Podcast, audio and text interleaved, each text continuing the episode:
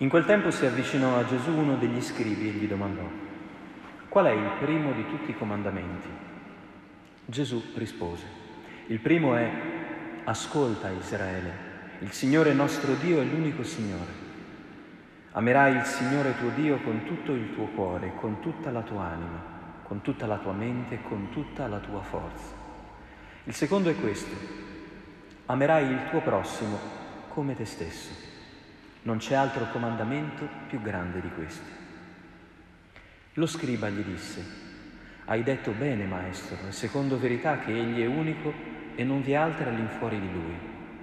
Amarlo con tutto il cuore, con tutta l'intelligenza e con tutta la forza e amare il prossimo come se stesso vale più di tutti gli olocausti e i sacrifici. Vedendo che egli aveva risposto saggiamente, Gesù gli disse, non sei lontano dal regno di Dio.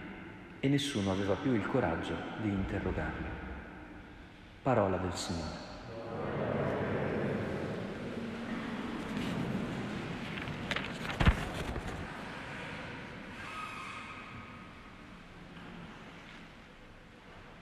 Questo scriba di cui parla il Vangelo sembra conoscere quello che si sarebbe scritto dopo nella lettera agli ebrei, dove si dice che chi si avvicina a Dio per mezzo di Gesù Cristo viene salvato.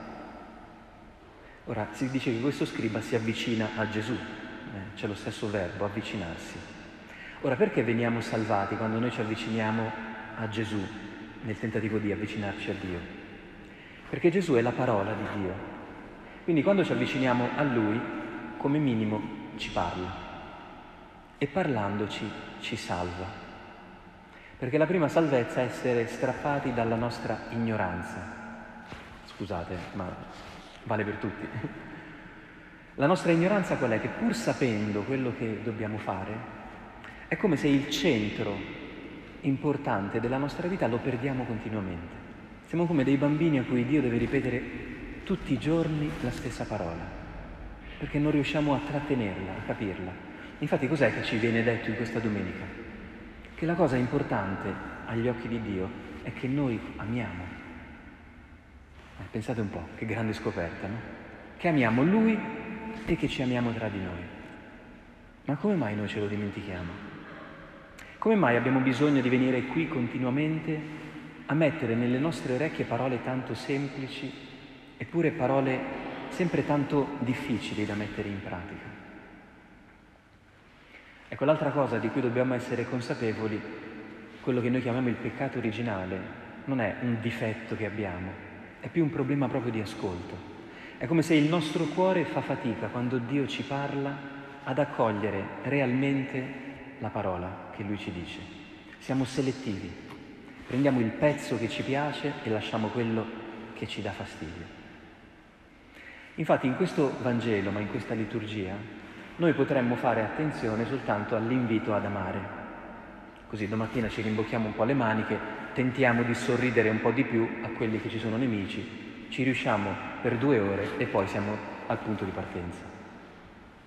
Quello che invece ci dice la liturgia di questa domenica non è soltanto devi amare, è molto più profondo. Questo scriba si avvicina a Gesù e dice, Maestro, dimmi un po', cos'è l'essenziale nella legge?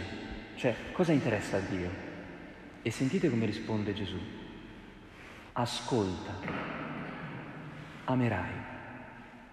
Ecco la risposta di Gesù. Sono due parole, sono due inviti. Il primo è quello di ascoltare, il secondo è quello di amare. Gesù avrebbe potuto dirlo in tanti altri modi. Eh? Invece sceglie proprio questa modalità di ricondurci alla necessità dell'amore, spiegandoci che il primo movimento che dovremmo sempre ricordarci di fare è porgere l'orecchio. Altrimenti noi viviamo sempre solo una parte dell'amore. Faccio degli esempi. Tra di noi cerchiamo di volerci bene, di darci le cose che ci mancano, che ci servono. Però come mai tante volte avvertiamo il bene che l'altro ci vuole come aggressivo, come soffocante, come scomposto, come fuori misura? lasciami stare. Magari l'altro sta tentando di volerci bene, ma noi lo percepiamo come un peso, come un disturbo, perché l'altro non si è messo in ascolto di noi. Magari sta facendo quello che a lui fa piacere fare per noi, ma non è il nostro vero bene. Cioè la prima cosa che dobbiamo fare quando vogliamo amare è davvero metterci prima in ascolto di quello che l'altro può davvero aver bisogno di ricevere, non quello che ci fa piacere a noi offrirgli. Questa è la prima violazione che facciamo nel campo dell'amore, essere un po' troppo unilaterali. Siamo sempre troppo operativi nel campo dell'amore, vogliamo subito passare alla pratica, ma è lo stesso problema che abbiamo nel curare, ad esempio, la doppia dimensione che l'amore ha, quello verso Dio e quello verso il prossimo. Come mai la preghiera ci sfugge continuamente di mano? Perché nella preghiera non ci sembra di amare Dio e invece lo amiamo in che modo? Ascoltandolo, permettendo alla sua voce di chiarirci un po' le idee, che è un'attività totalmente necessaria. Voi non sapete quanto è contento Dio quando ci può parlare e noi lo ascoltiamo. È una forma di amore ascoltare. Permettere all'altro di esistere in noi. Allora ecco, il primo richiamo, credo, che ci fa la liturgia di questa domenica è ricordarci che l'amore è al plurale. Quando ci ricordiamo che dobbiamo amare per essere noi stessi, dovremmo sempre verificare le due cose che dobbiamo fare. L'amore non è mai una cosa, sono due. È lo stesso mistero di Dio. Avete sentito in questa liturgia si dice Dio è l'unico. Eh, questo è il grande dato di tutte le fedi monoteiste. Ce n'è uno solo di Dio. Bene. Ma Dio, proprio perché è unico, non vuole essere amato da solo. Vuole che noi amiamo Lui e ci amiamo anche tra di noi. Perché Dio è unico, ma non è solo, è comunione. Per questo noi cristiani abbiamo capito che è Trinità. Noi invece nell'amore vorremmo sempre perseguire l'idea dell'unicità, vorremmo sentirci unici agli occhi dell'altro, vorremmo essere unici nel nostro modo di amare. Fatichiamo a comprendere che la felicità non sta nell'essere unici, ma nell'essere insieme. Per questo nell'Antico Testamento il comando diceva così, ascolta Israele perché tu sia felice. Ecco, dovremmo forse ammettere che tante volte nel nostro tentativo di amare e di lasciarci amare, facciamo tante cose, eh, ci, ci, consumiamo a volte ne, nelle opere, ma non siamo felici e non lo sono nemmeno gli altri. E allora vale la pena di fermarci e chiederci, ma perché se tutti vogliamo soltanto questa cosa, riusciamo a essere tante volte così contratti, tristi, arrabbiati fra di noi, se davvero tutti siamo consapevoli che è l'amore l'unica cosa che tutti aspettiamo, di dare e di ricevere. Perché è un amore privo di ascolto, privo di attenzione. E allora diventa soltanto un'affermazione l'uno sopra l'altro, l'uno addosso all'altro. Poi c'è una seconda cosa che voglio farvi notare e concludo. La forma con cui Gesù risponde a questo scriba è ascolta, tu amerai. È un verbo al futuro. Voi direte, beh, beh, Gesù poteva rispondere in tanti altri modi. Ascolta, tu devi amare. Se il verbo è al futuro, vuol dire che Gesù sta dicendo che l'amore dovremmo sempre ricordarlo più come una promessa che non come un dovere.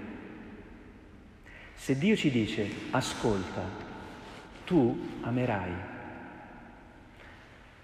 È come se il creatore stesse dicendo a noi che siamo sue creature, ascoltate, voi sarete in grado di amare.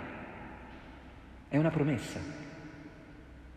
Dio ci promette continuamente la nostra capacità di volere il bene. Capite? Questo dovrebbe toglierci dalla paura di non riuscirci, dall'ansia di non esserne capaci e dovrebbe ridarci anche la capacità di scambiarci l'amore proprio nella forma della promessa,